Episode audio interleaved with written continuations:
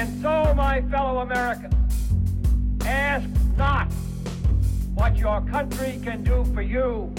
Ask what you can do for your country. In the councils of government, we must guard against the acquisition of unwarranted influence, whether sought or unsought, by the military industrial complex. That we can, and so help us God, we will make America great again. What's up, guys? Welcome to another episode of the No Gimmicks Podcast. I'm your humble host, as always, Brady Leonard. Hopefully, you guys had a fantastic weekend and a fantastic start to your week. Uh, great show for you today. Uh, I was joined by my brother, Jim Geraghty. Always a great time talking to Jim. Uh, and we covered a lot. We talked about the current state of the Trump 2024 campaign. Uh, we talked about Trump's bizarre praise of California Governor Gavin Newsom. Uh, real weird stuff there. Uh, we talked about all of the failed 2022 midterm candidates on the right who are apparently all all setting up runs again in 2024, and what Republicans can do to actually win this time around. Um, I think you guys will enjoy it. Before I get to Jim, if you haven't already, guys, please follow us on Twitter at No Gimmicks Pod. Please subscribe on iTunes, SoundCloud, Spotify, wherever you get your podcasts. Make sure to subscribe. Uh, if you're an Apple user, please please take a few seconds to leave us a five star rating and a good review. Would really appreciate that. And if you like the show and want to get involved, you can support us monthly over on Patreon, Patreon.com/slash The No Gimmicks Podcast. All right, without further ado, the great Jim Geraghty.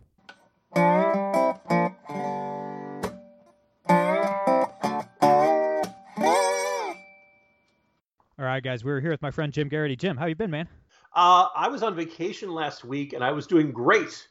Uh, and we this is now we're taping this on a Wednesday, and my my mood has crashed. No, um, but this is you know back to work, back to reality, back to the political scene, and uh, I miss the beach. I miss thinking about things besides politics and government and the state of the world and the country because things aren't going great on that front, and I'd, I'd much rather communicate good news to people than bad news. Couldn't agree more. I, am I'm, I'm lucky though, man. I, I have a, a you know a five week old daughter. I can just stare at her for a while and forget about everything going on outside of my house. So I yes, do. your that. life has been transformed, and you know, congratulations again. Uh, everyone, I don't know about you, but like when you announce that you're expecting, I, I, I've noticed that a lot of people will tell you their horror stories. Yeah. Oh my God, let me tell you what happened to my wife's body after that. Or oh my God, you'll never get a good night's sleep again. Or yeah. okay, nobody tells you how great it is and right. how you know whatever like you know, as I'm sure you are now experiencing firsthand. Pardon me for getting up on my soapbox. This is one of the things that I feel like you know, parents, yeah, go for it. soon to be parents and uh, aspiring parents need to hear this. Um, you know, you'd have you know pre pre fatherhood, I'd have you know ups and downs and moods shifts and, and all that kind of stuff. You have a baby, and all of a sudden, like you don't have time to be depressed anymore. You don't yeah. have time to be because you got to get up every morning because somebody needs you. Somebody, yeah. you know, that that you got to go out and get those groceries. You got to go out and help your wife, you know, with everything she's dealing with. Um, you you have a, a duty and you have important. There's significance. You no longer have any doubts about does what I do matter? Because if you know what if you don't do it right, this baby's gonna be crying all night, and yeah. you this you know like your life is now utterly transformed. And I don't. I think people are almost afraid to talk about that. Um, so yeah, so congratulations again. Uh, listeners, please be patient with Brady if he, you know, falls asleep mid-interview. Uh, my answers have been known to ramble and be boring anyway, so kind of my the the gentle tones of my voice will slowly lull you to sleep. Uh, it's funny. It is uh it definitely simplifies things because there's not a lot of decisions to make, at least not yet. Yeah, you know, it's yeah. like you don't really have a choice. It's just one. Well, you gotta feed her or change her, and you know that's just what you're doing all the time, and you're not you don't really have to comp- contemplate anything. It's just this is what you do, and mm-hmm. I don't know, it keeps you focused, and it really simplifies life. I will say that. Mm. At least inside my house, outside outside my front door, everything gets crazy, and yeah, it's mm. uh coming out. I felt like a like a grizzly bear waking up after a, a long winter, after that first few weeks where I was off of work and you know, I'm looking at uh, email and my my editors like, hey, what should I write about this and that. I'm like, man, I, I haven't paid attention to anything. I have no yes, idea what's, what's happening in the world. You know, the poop was green today. That's what's new in my world. You know, uh, yeah. So I, I, see, I, yeah, I hope every every, no, no, uh, every new new dad, new mom has an employer that is as flexible and sympathetic as mine was. But actually, I found most people when you when you tell them, yeah, we just had a child, or we're you know we got a newborn, or we have a six month old. Most people will cut you a ton of slack. Right. Uh, particularly if they're parents, but even if they're not, they recognize you are going through this grand change in your life that turns everything upside down. and one of the big consequences is you're probably not getting as much sleep, um, and thus you may not be quite as focused and on the ball, and things are going to slip through the cracks. And I think most people, you know, like this, this is part of the the, the um, responsibility we take on for the continuation of the human race. There is an upside to all this. Yeah, we, right. kind of need to do this sort of thing. So. Right. Yeah, it is imperative, definitely. Um, so where to start? Uh, I was off on Monday, so we have even more to talk about than usual. Um, I haven't really been writing or talking on the show very much about Trump and the 2024 primaries very much, but I do want to, and it makes sense. Mm-hmm. You know, in in in a in a perfect world, that would make perfect sense because it is April 2023. But you know, we we live in strange times. But uh, you know, I hear all you guys in the comments, so yeah, I do have some things to say, and we'll start here. Um, I, am sure a lot of people saw it. I'll, I'll tweet it out if uh, right under the show once it's out. But Trump did a Fox News interview last night with Tucker Carlson, and I don't watch cable news, but you know, for the show, obviously, I catch the highlights or read the transcript at least for all the good folks at home. And I, I want to start with this. Trump said something that really highlights why his campaign is a basket case right now and why he was undone in nearly everything he tried to accomplish as president. Trump last night felt it necessary to praise Gavin Newsom, um, the man who, who is single-handedly attempting to destroy the state of California. The, the but, former Mr. Kimberly Guilfoyle. Maybe that's one of the reasons. the former, yeah, I, I, yeah, I forgot about that angle there. That's a that's a weird. That, that makes it even more bizarre, to be honest with you. But his reasoning was, "quote He says nice things about me." So I just want to check the scoreboard, Jim. Trump, Trump likes Gavin Newsom, Stacey Abrams, mm. Rod Blagojevich, Laura Loomer, Anthony Fauci, Charlie Crist. You can add, I don't know, Kim Jong Un to, to the list. Yeah. Eh, but he really hates Mike Pence, Ron DeSantis, Brian Kemp. You can't run a country, you can't run a campaign for president based on who kisses your ass and who doesn't. Yeah, you know, uh, you, you, could have added uh, my current governor, Glenn Young Youngkin, which I point out sounds Chinese. Sounds Chinese, yeah. But it's it's not just that Trump criticizes and trashes these people. He always picks the most important and relevant criteria to right. trash these people. Yeah. Um, look, I, I I I can fairly be characterized as never Trump. I did not vote for him uh, either time. I either in primaries or in the general election. Um, I'm capable of recognizing he did things that I like. I like his judicial nominations. I liked the increase in defense spending. I liked the tax cuts. Uh, right to try, uh, some of the the uh, anti-recidivism programs in the criminal justice reform. Trump had a wide variety of accomplishments in office. Uh, the Abraham Accords. You can right. find things to like in that. Yeah. And I think the president should be given credit when I, you know when he does things that I like or other conservatives like. Um, but we should that should not blind us to his flaws. And I think you you put your finger on it that in Trump's mind, the single most important criteria, the litmus test, is do this, does this person say things nice to Trump, or do they criticize him? And if you criticize him, you are on the enemies list, and you are completely irredeemable. And the president will, you know, uh, he occasionally does forgive people. He tends to forgive the people who seem like the oddest and most unforgivable, like Steve Bannon. Like right. when Trump fired Bannon because he'd said nasty things about, or not, he'd been he'd been harshly criticized, shall we say? Right. Uh, Ivanka and Jared. Well, now as a new father, right? You understand. You talk trash about my kid, you're out of right. here. Like, I, right. I, I could respect the president for that. You know. Yeah, yeah. One of the most sensible personnel choices. But apparently, just by sucking up to Trump enough, Bannon got back into his good graces.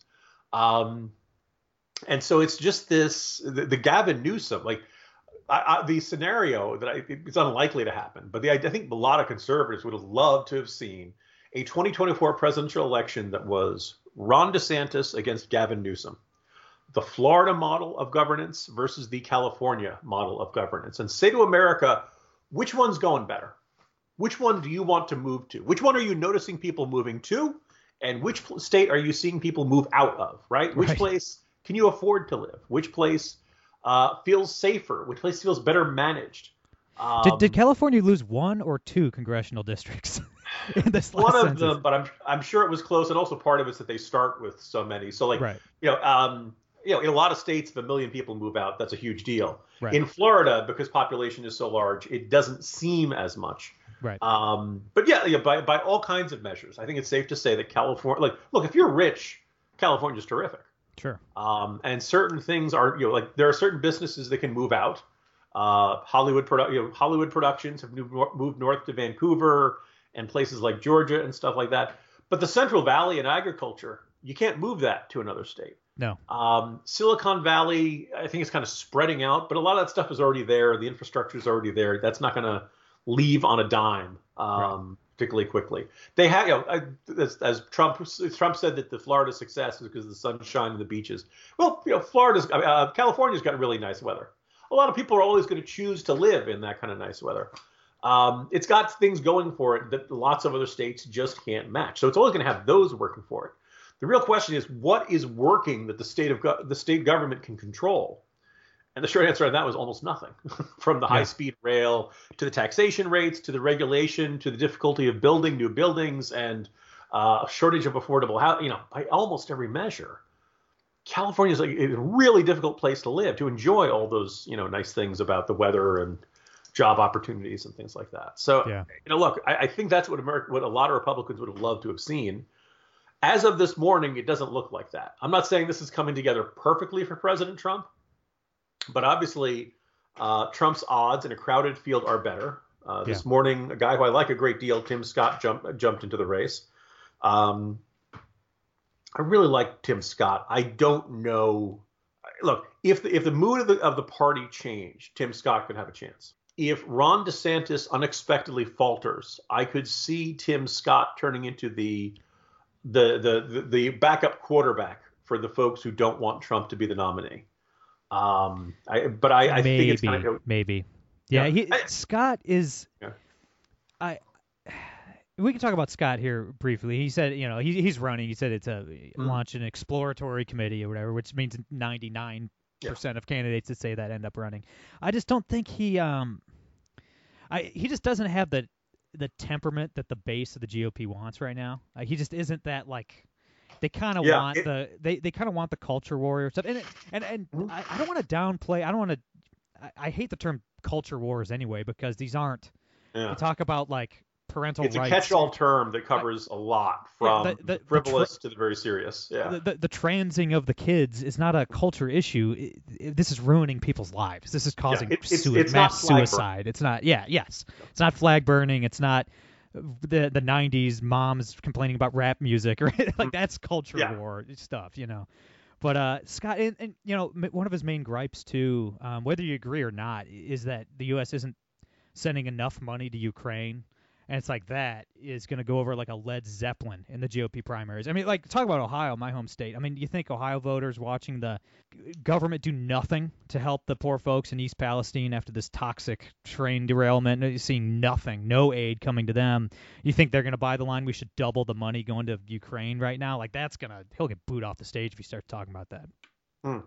I was gonna say what when I watched his announcement video this morning, what jumped out at me and you know, I, my parents live in South Carolina. Uh, they were constituents of him back when he was in the House, and constituents of him now. Uh, I've had a chance to talk to him a, a, handful of times. Tim Scott is Mr. Positivity, Mr. Sunshine, Mr. Right. Optimism and che- good cheer, happy warrior. And because you're right, the mood of the party right now is angry. It is fed up with what Biden and the Biden administration is doing to this country. They should be. Yeah. It feels like it has been cheated out of victories that it deserved. It feels like it has been uh, the Biden administration has been a I would say a comedy of errors, but you start laughing at those. So it's, it's been a cavalcade of one mistake after another on the economic front, on the border, on inflation, on grocery prices, gas prices. Uh, the way the COVID pandemic wound down, the masking fights, the vaccine fight, you know, every every little thing in this Biden administration has been um, as antagon- like, antagonistic as possible. Something Trump said in that interview with Tucker Carlson that I think represents what a lot of Republicans think. Look, we can see Joe Biden. Yeah. He is an 80 year old man who rambles about how much he likes ice cream before he talks about a mass shooting, right? Any of us who have elderly parents, elderly grandparents, other elderly relatives, we've seen people get like this, where yeah. their mind is not where, you know, like, I, we all can we look at Biden's schedule. We can notice he doesn't do events early in the morning, very rarely before 10. We notice he doesn't do things in the afternoon or the evening. Uh, he'll do the State of the Union once in a while, but like yeah. basically doesn't do a lot of events past 12, past two in the afternoon. Joe Biden, and he's you know almost never does more than one event publicly in the day. We know why this is because he's probably not capable of doing more than one event a day. He's yeah. 80. Yeah. His mind wanders. His voice rambles. We see him shuffling around. We can tell, you know. So we, know, and the idea is that oh, he's going to be in better shape two years from now, four years from now, you know, close to six years when he ends as president. You know, we know this guy's not capable of doing this. And Trump had said it's not really Biden who's making these decisions it's the people around him. And I think there's a lot of truth to that. I yeah. do think there's some significance that uh, uh, we're no longer the Ron Klain era as uh, White House chief of staff or prime minister, as some people were joking. Uh, it's now uh, and uh, insert the Dolby "She blinded me with Zients" joke here. Um, you know, look, three since Zients took over, there've been like three issues where Biden has you know broken from the left. Not enough to make conservatives happy, but on the DC crime bill, on drilling in Alaska, and there was one other one where like Biden has just just, just calculatedly mm-hmm. uh, taken a step that has irritated you know progressives. And that to me says Zients is either they're getting ready for the midterm or get, they're getting ready for the presidential run, and or Zients is a little less likely to throw a bone to the progressives than uh, Ron Klain was. Yeah, and that's even worse news for the GOP's prospects. You know. Mm and I, especially if Trump's the nominee, I just don't. I, I don't think, and that's the thing. I, I unlike you, I did vote for Trump twice. I voted against him in the primary in 16, then I voted for him twice. Mm-hmm. I mean, I'd vote for him again if I'm forced to. I mean, over the, over the Biden administration. I mean, these people are are dangerous. Um, so, I mean, I, I would. I, but I, I mean, I, I don't. There's no path to victory for Trump. I think he loses much worse than he did in 2020. Um, the, I mean, the fact that this guy, and this is also not the same. He's not I'm, I'm not saying obviously with Biden it's just pure mental decline, whether mm-hmm. it's dementia or Alzheimer's or whatever. I'm not a physician, but like it's not that with Trump, but there is a brain drain with every administration, right? Like you better get yeah. if you if you oh, yeah. if you or I are elected president, better hope we get a lot done in like two years because you're gonna have the A team with you, and then the brain drain happens. People start writing mm-hmm. books. People start running for Congress. People move on to other things, and the same thing happens with campaigns. I mean, like the like Trump's campaign strategy now is to pay these goons on Twitter to to make up lies about Ron DeSantis mm-hmm. and reply to famous people's tweets with pro-Trump stuff, and that's his campaign strategy. That's it. Yeah. Like that. There's nothing else going on really. Um, and that the fact that this guy, I mean, he's just DOA in the in, in the general election. I mean, the fact that he isn't bright enough. Going back to to Gavin Newsom for a 2nd mm-hmm. it really bothers me that Trump isn't bright enough to understand that if Gavin Newsom is praising you, you're probably doing something terrible. Yes. You know, and, and, it's just like like policy doesn't even matter to Donald Trump. Like you and I, for instance, is there one thing that you have in common on policy with Gavin Newsom? Because for me, I don't think so. Like even as a libertarian, like I want to end the war on drugs, but I don't want to give out drugs to homeless people, let them defecate in the streets and stab yeah. tech billionaires to death in broad daylight. Uh, there's no common ground. Like I have no common ground at all on any policy position. I, I don't think. I mean, correct yeah. me if I'm wrong, but with with Gavin Newsom and the, the only the thing, yeah the only thing I can think of off the top of my head is that Newsom did get into a fight with the Green lefties in California about keeping the state's lone nuclear plant, uh, the um, the ominously named Diablo Canyon. Oh, uh, if I'm gonna if I'm gonna build a nuclear plant, Death Valley would be bad. Uh, yeah.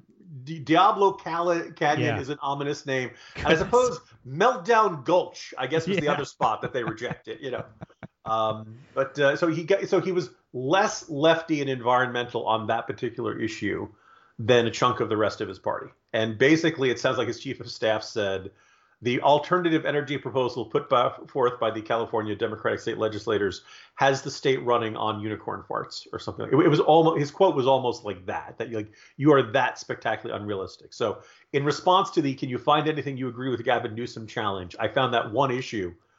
By and large, he's been a disaster for the state, and I think if you if this is really heartbreaking whether you are a um, whether you remember the California of Ronald Reagan or you remember the California of even you know Pete Wilson and what it was in the 80s and into the 90s, it was America's land of opportunity. Like this yeah. is where you went to reinvent. It was the America of America, as they said, right? This is where you went to live your dreams, whether it was Hollywood or Silicon Valley when it was starting out and all that kind of stuff.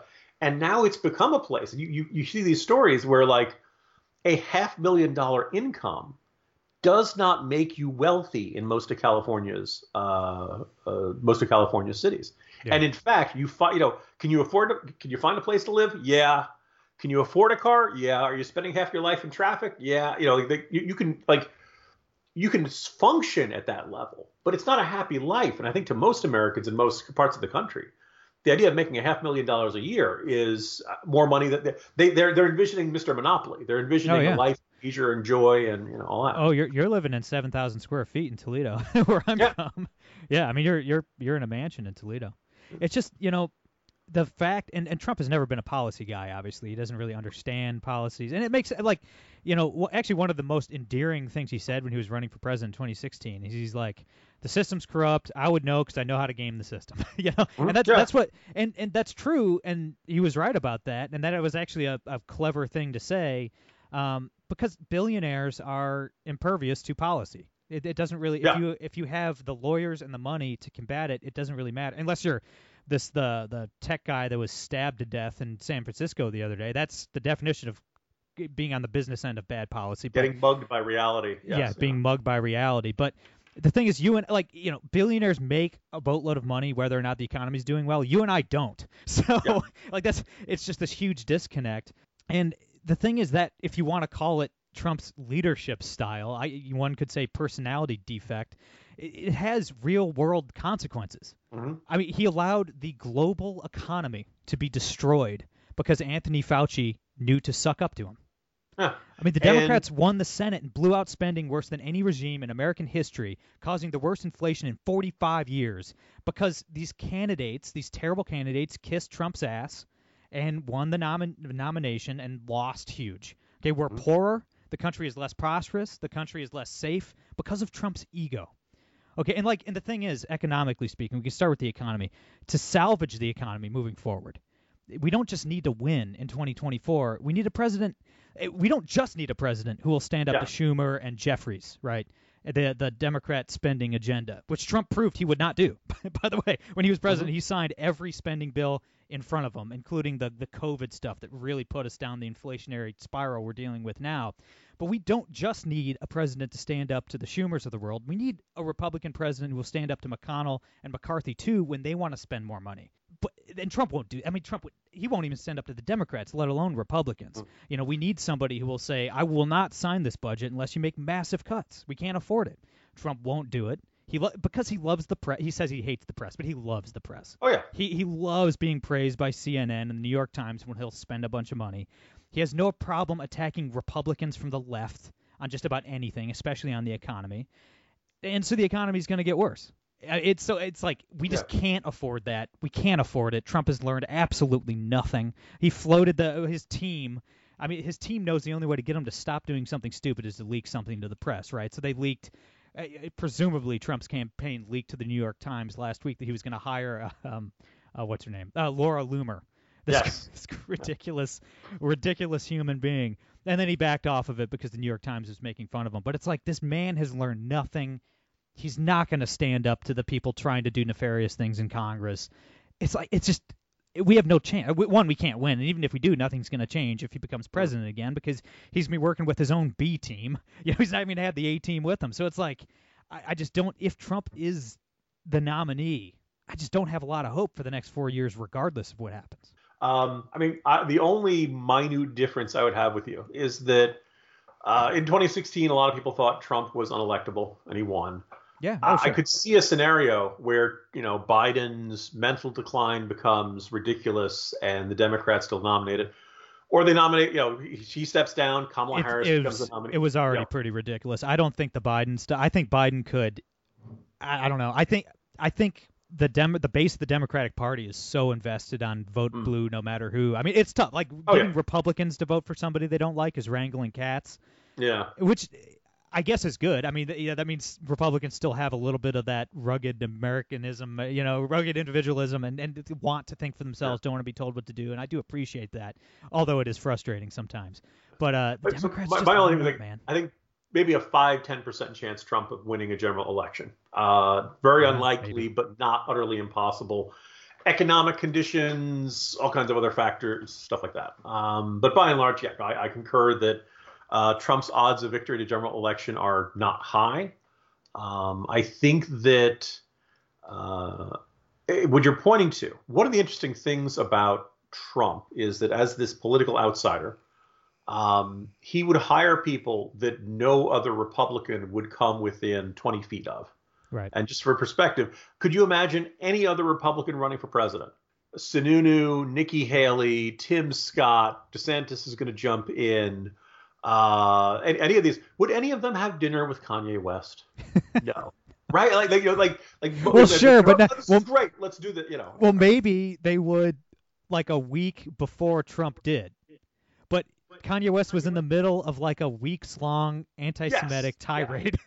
Yeah. I mean, like, sure, a couple weeks before, before Kanye West went down that road, sure, I'm sure Ron And- DeSantis and would. but other come could on, you man. imagine the staff surround any of these people saying, "Huh, this Nick Fuentes guy, where do I recognize that name from?" Right? You know, Goodness. like there's nobody around Trump to save him from his own worst, im- you know, uh, impulses. As you said, that sense of staff decline. You begin your presidency with the A Yeah. team, then two years later you got the B team and all that stuff.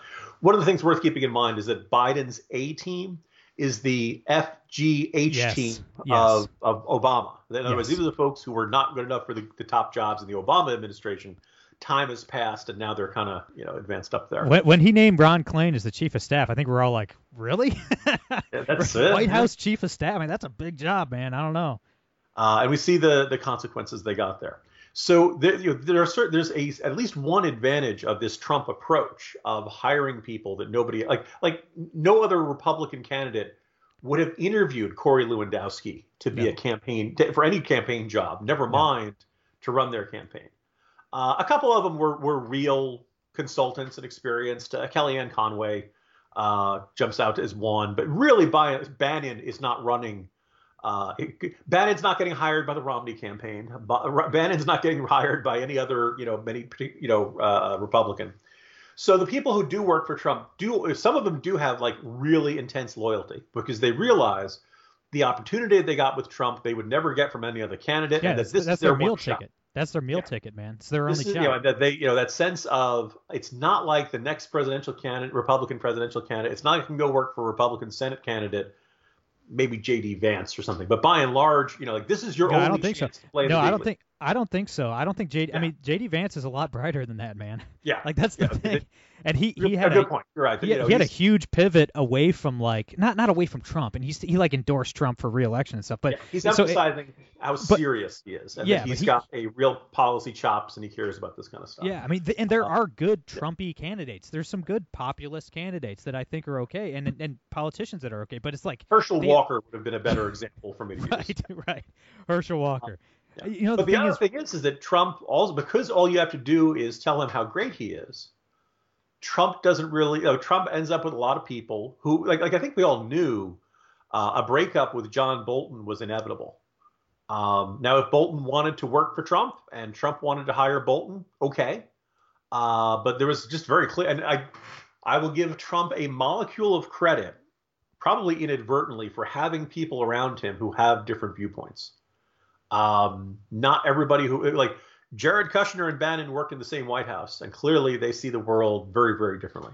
right. Uh, and you can make it work. You know, Lincoln, the team of rivals, right? You want your cabinet, you want your staff to have a whole bunch of different perspectives. So you hear everybody's perspective, and ideally it synthesizes into one good idea. If Uh, you are one- standing on principle, if if you have your own opinions, if you have your Yep. own, if if you actually understand the policies, if you actually understand foreign policy, if you know what you believe as a human being, that can Yeah. work. Trump does not. Like No, he's- you go from team there. of rivals to nest of vipers, and Yes. everybody's backstabbing each other. Everybody's trying to undermine each other. Everybody's in each other's face. Yeah. And inevitably, it's not just that like when they leave, they leave on bad terms. They immediately turn around and write their book of Oh yeah. here's the president I worked for. Here's what a maniac he is, and here's why you shouldn't vote for him. And you know he's the worst guy ever. And then Trump's like, oh, why is nobody loyal to me? Well, you probably you know you, you probably should have foreseen that some of these folks were not going to be you know. Uh, you know, the other thing is, I, I will share this anecdote, and I think it illustrates a lot of the problems in Trump's first term, and I think it illustrates a problem that will probably be even worse in a Trump second term, if there is one. Um, let's say in a normal Republican presidency, you have 10 top candidates for a job like Secretary of State or something like that. The way somebody described it to me, who was familiar with this process in the Trump administration in, in early 2021, uh, early 2017, um, because it's Trump, five of the people who would ordinarily be your Secretary of State choice were were never Trump, and thus couldn't be hired and would never agree to work for Trump anyway. Of the remaining five, five, three of them are in the private sector, are making a lot of money, and don't want to come to work for Trump, where at any given day some tweet can blow up your day, right? right. You know, of the remaining two, Trump doesn't like the way one of the two looks. Doesn't like his mustache, as somebody put it to me. Now I don't know if they mean John Bolton, but it was like it was just something like Trump was this very visual guy and likes people out of central casting, as he likes to put it. Yeah. Um, Trump does. So out of the ten, there's one that's left. So that's the person who gets the job. The people who are willing to do the job, willing to work for Trump, uh, is a very small pool of people, and I imagine now it's even a smaller pool than it was back in 2017. Yeah, I know. And, and who would? Yeah, I mean, the, the people that would want to work, like I said, I, I think you're being generous with the five to ten percent chance Trump could win. I think it's a at best a one percent chance because you never say never. I mean, anything can happen, but uh, it's just a sub one percent. I, I just don't see. I mean, he's you you can't win a general election without white women. like mm-hmm. they hate him. They hate him. White women hate Donald Trump. Independents yeah. hate Donald Trump. I saw suburbanites. yeah. And and this this indictment is absolute BS. The Alvin Bragg has yeah. no legal leg to stand on. It is a it's banana republic stuff. It's a it's a political witch hunt. I totally agree. Trump didn't do anything illegal, or at least anything worthy of prosecution. My my goodness. Um, but 62% of independents said that they said that they believed Trump should be convicted of what he's accused of, and this is before any of the information came out. This is like two weeks ago. So you're just saying mm. 62% of independents said Trump should be thrown in prison for absolutely no reason. I, I like you. You're, you're like, at that number. They're just saying they're just saying we yeah. hate this man. That's all yeah. they're that's all they're saying. We won't vote for and this I, man. I feel like the coverage of the indictment, to the extent I was paying attention to it last week, was actually kind of harsh on Bragg. I think that basically they were arguing you know, non-Republican analysts on CNN were saying yeah, oh, this yeah. is really weak sauce. That this really doesn't lay out what that other felony is. It doesn't, you know, it all rests on the idea that what elevates it from a misdemeanor to a felony is that it was done to further this other crime. Your witnesses of Cohen and Stormy Daniels are going to be really tough. There's arguments about the statute of limitations, and finally, most Americans just don't, we think wouldn't really care that much about payments to Stormy Daniels and the idea that well they weren't reported to the FEC, you know. but yeah, I, I, think most people just want Trump to go away and go out of their lives, and I don't. He he will not do that until the day he dies. I suspect. No, no, I um, agree. And uh, unfortunately, Trump isn't our only problem. Um, we uh, we're looking at a whole bunch of failed rerun candidates uh, talking about running it back next year.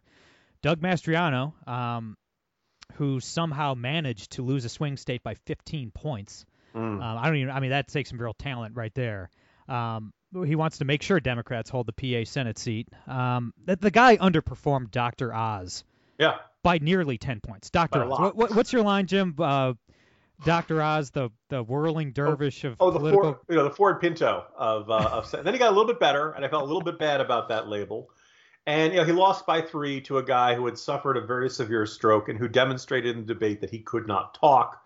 Yes, he had a note from his doctor saying that he was fine, and then he was hospitalized, and then he was treated for mental health, uh, serious mental health problems at Walter Reed. Sounds like he's out. I hope he gets better, but, but clearly his campaign and in fact that doctor's note were a lie. John and, Fetterman and, has a long ways to go. Oh, I hope course. he does it, but I think it's very tough to perform your duties as a senator when you're attempting to recover from a life-threatening stroke with you know God knows how many mental lingering mental health issues. Oh, of course. And and Mastriano underperformed the guy that lost that guy by 10 points.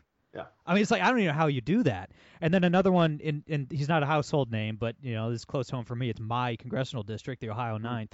Jared Majewski was our nominee um, last year. He lost to Marcy Kaptur, one of the worst and most the farthest left members of Congress She's been in office since 1980, maybe 1982. I don't know. Long. It was before I was born. Okay, I've never been represented by a Republican. Um, and and and the Ohio legislature gerrymandered this district. It was like a D plus 12 district. They gerrymandered it into a, a Trump Trump won in 2020 this new newly drawn district by 3 mm-hmm. points. Right.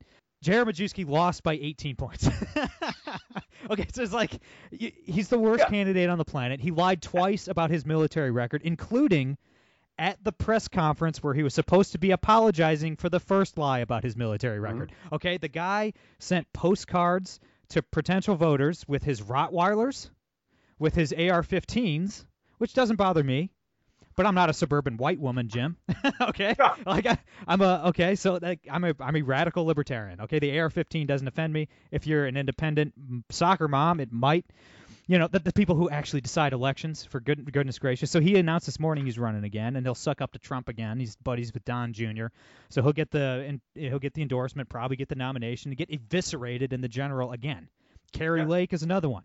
I mean, she's on a mission to turn Arizona into Massachusetts or something. Like, I just don't, I don't even understand what these people are doing, other than the fact that they know they can get the Trump nomination by being friendly to him. They know they can raise a ton of money. They can write books or launch a podcast or you know whatever. Yeah. Go on Steve Bannon's radio show. It's like You can become a political celebrity by losing a race, and in Yeah. fact, if you win the race, you have to be in government, and, and that's that, that's work. That's yeah, it's hard.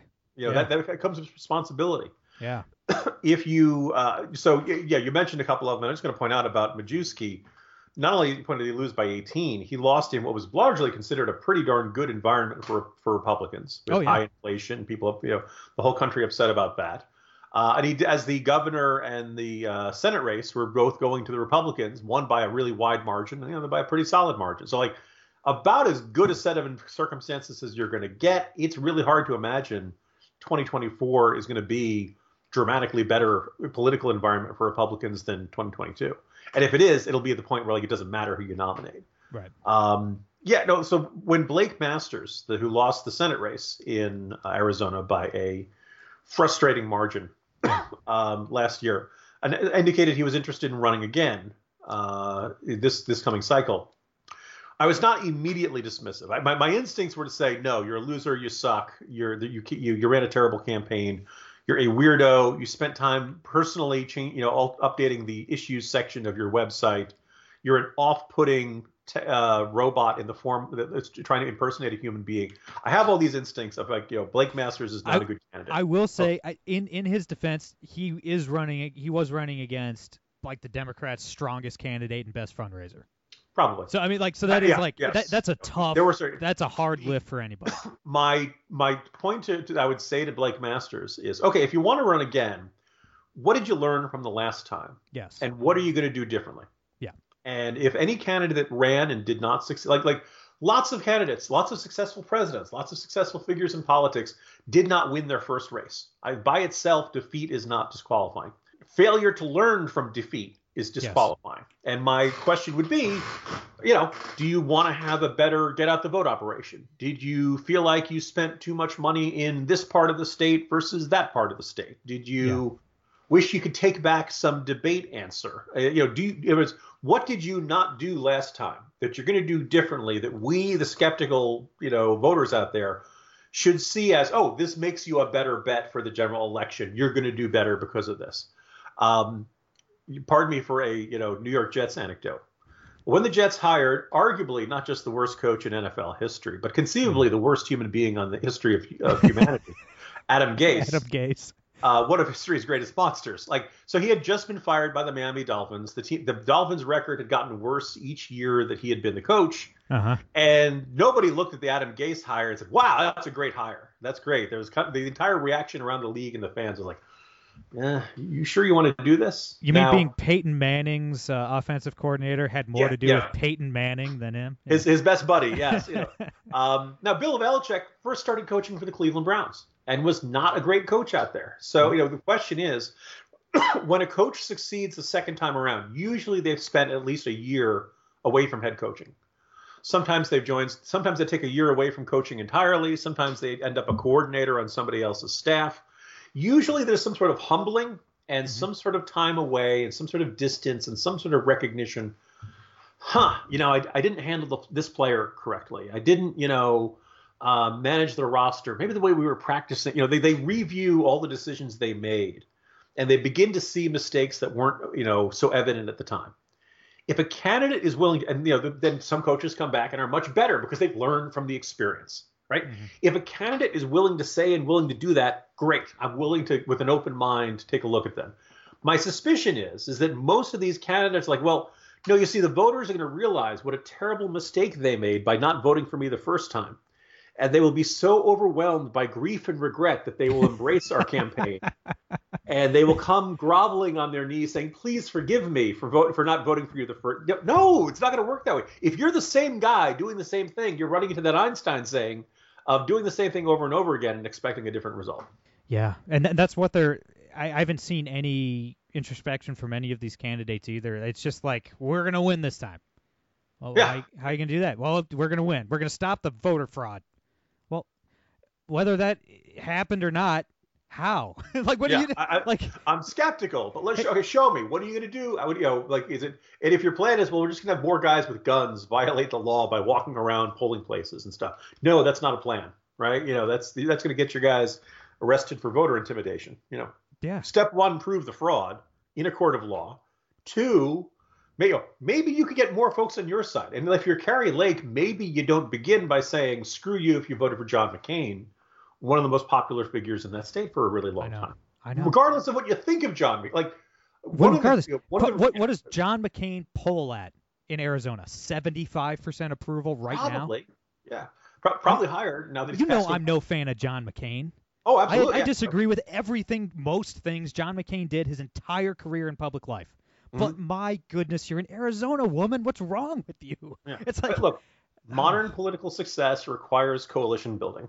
And right now, yes. the Republican, yeah, the, the dominant force in the Republican Party, not the only force, but I think the loudest and most most vociferous force in the Republican Party. First of all, they walk around insisting they are the silent majority. Well, apparently, you're also representative of the non-voting majority. Yeah. And it only counts if those people vote. So the first thing is is that if you if you're if your silent majority does not vote, they might as well be the non-existent majority. Yeah. Right. Those are the voters, the ones who get to decide. One of the yeah. things really for a long time, the boring, staid, old-fashioned establishment Republican Party. One of the things it did very well is it got out all those little old ladies who, you know, would come out to vote on the municipal election in June that where turnout was like five percent or ten percent. Yeah. Right. Those voters who took voting as a serious civic duty and they voted year in, year out, every every election, every primary they cared because this was this was the way they were raised. This was the way their parents were raised. This was you know, um, they by themselves are not sufficient to win a presidential election or to win most elections. But I think they're a you know, if that's your base, you're good because those people are going to show up year after you know year after year, any rain or shine, all that kind of stuff. Yeah. The blue collar whites, lower class, middle class, like you know, like I'm not going to lie, like they're valuable to have. 2016 demonstrated you can win states like Pennsylvania and Wisconsin and Michigan yeah. if you have those voters supporting you. Unfortunately, since 2016, they really haven't come no. out in numbers Republicans needed them to. And 2018, 2020, 2022 have all been pretty disappointing years for Republicans. Yeah. Um, and, and that's you know yeah. So and like the, again, the MAGA, like the MAGA, a, a, demographic that votes every single you know rain or shine for a demographic that eh, may or may not come out and vote depending on what's going on. And a demographic that is more heavily influenced by personality.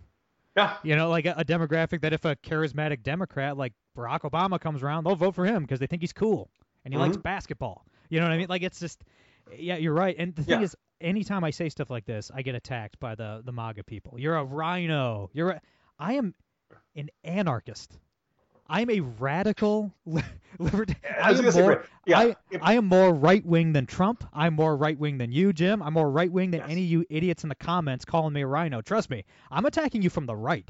Everything I'm attacking anyone from is from the right. Like I trust me, like, and I understand building coalitions because people that think like me are like a hundred thousand people in the entire country, maybe. You know what I mean? Yeah, yeah. I don't have the numbers to win anything with my ideology, so I'm completely dependent on trying to figure out a coalition with people that can actually get us over the over the hill. You know what I mean? And like, and we can end here. I know we're almost out of time, but and I'm, I'm not even saying Ron DeSantis is like my guy as in as like in terms of ideology. Like if we're talking about like current elected members of Congress or, or governors or something, I you know me personally, I'd be a lot closer to like a Mike Lee or a Thomas Massie or Rand Paul, somebody like that. But the painful part of all of this is that we have a blueprint. Like we, we have a blueprint for this, uh, you know, American renewal that everyone wants, and it is Florida, booming economy, no income tax, growing population, went from a purple state to a red state in five years. Recent wins under Ron DeSantis, like constitutional carry, the heartbeat bill, parental rights in ed- education, last week universal school choice. These are wildly important. These things keep people alive, like constitutional carry. These help children's education. It helps the families. It, these are things that are not just important to the Republican base, but beneficial to every citizen of Florida. That these are the things we're going to need. We're going to need to scale Florida up into the whole country if we're going to roll, if we're going to break the back of the left and stop our rapid descent into national decline. I mean, let's call it what it is. And we have a 45 year old popular governor who understands how Congress works. He was there for six years. Mm-hmm. He understands, you know, he's a military veteran. He understands that. He's not afraid to use executive power when it's realistic to do so. It's like we have we have it like it's I don't understand as, as a right winger, as a conservative. Like, this guy's been more conservative or more right wing than any governor in recent memory. I mean, more than currently any uh, current GOP governor. I mean, I, I can't even think of a close second right now, Kristi Noem or something like that. I don't know, but she's in a state that doesn't matter. Yeah, I mean, like South Dakota Yeah, doesn't no, matter. I'm sorry. well, you know, like Wyoming doesn't matter. I mean, it's, of- yeah. so it's like we we have an option. We have a guy who's doing everything Repub- MAGA has wanted. He Mhm. just introduced. He, they're trying to. Uh, they're about to pass like the strictest illegal immigration bill in the country ever. It's like I mean he's he's outflanking Trump to the right on illegal immigration. Trump's main Hmm. campaign issue. Like, are we going to get these Trump hacks attacking DeSantis from the left on immigration? Is that what we're going to see next? I mean, it wouldn't surprise me. No, no, it would not. Um, no, what a, a big question for for Republicans as 2024 approach. Really, it's the same question we've had for several cycles now. What you Republican primary voter, what do you want, and and Yeah. what how do you measure success? Because a lot, you and because by as you said, every measure, Don, Ron DeSantis has been a success from a conservative perspective, from a Republican perspective, I think from a libertarian perspective. By the way, on behalf of the establishment and quote unquote conservative incorporated Brady, I will I will, I will stand by you to say you are not one of us. Uh, will, don't let anyone cu- accuse you of being one of us. But uh, no, like you know, that's. Um, and by the way, conservative incorporated and the establishment by itself is not enough to win an election either. No. We need to, you know, like these two sides need each other. Yes, yes. Otherwise, the left wins, and it's so fascinating how much people are like, "No, no, I, I will not work with that group. I'd much rather live with uh, permanent minority party status." If that's, yeah. But, Like, how is that preferable?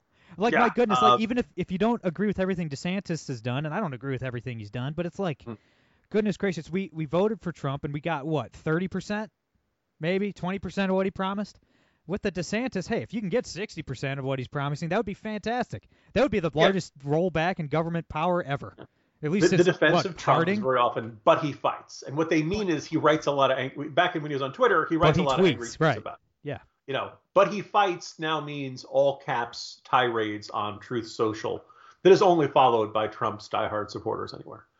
DeSantis, when he fights, like effectively wiped out the Florida Democratic Party. And, and those of us who have memories of the 2000 election will realize Florida was the swing state, right? It Yeah. was the you know perfectly balanced measuring, you know. And by the way, it took a long time for Republicans to start winning Senate races in Florida. It took Republicans a long time to start winning governor's races until Yeah. Jeb Bush came along. Oh, by And the way, Jeb Bush was actually a pretty darn good governor. By you know, if you didn't want to be president, I get it. We know we don't have a, a monarchy, um, but nonetheless, you look at his record, which is built upon sort of by Charlie Crist. Charlie Crist is probably the weakest of them, and then built upon by Rick Scott. It took a long, took a generation of Florida Republicans to and, and turn Bu- their Bush and Scott, Bush and Yeah. Scott both won very narrow victories as well. by about one percent. Yeah. Yeah. And then you know for DeSantis to come along and run up huge numbers amongst Florida Latinos. Oh, by the way, I have a decent record amongst Florida African Americans. Basically, like every demographic. Everything, He won phenomenally well for a Republican. And what's fascinating is we're, we're like begging and pleading the rest of the Republican Party to say, hey, give this guy a shot. Yeah. Because I think DeSantis versus Biden ends up being a GOP landslide. Um, Yes, But it's going to yes. be a real struggle to get them there. So. Yeah, yeah. I know. It's just it. It's not. I can't remember a time where we've had an obvious candidate. Mm. I mean, it's like this. It's it, it's the obvious choice. Like if you're a conservative, if right winger, it's right there. I mean, it's if you look at and we're gonna DeSantis is gonna tally up a few more wins. I mean, the when's the legislative session end? Is it the end of May?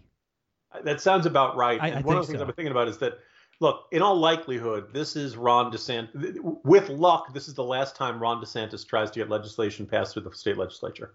Yeah. So he's holding nothing back. This is the, whatever you've ever wanted to do. This is the time to do it, because if things go according to the plan, you're in the White House and you're no longer the governor of Florida. Hundred percent. From from your lips to God's ears, brother. Let's hope. Jim, where can everybody follow you? Check out your show. Uh, subscribe to the Morning Jolt. All that good stuff. All right, so uh, write at National Review. I write the Morning Jolt newsletter every weekday morning. Also write through the corner pretty regularly. Um, I now write as a col- contributing columnist to the Washington Post.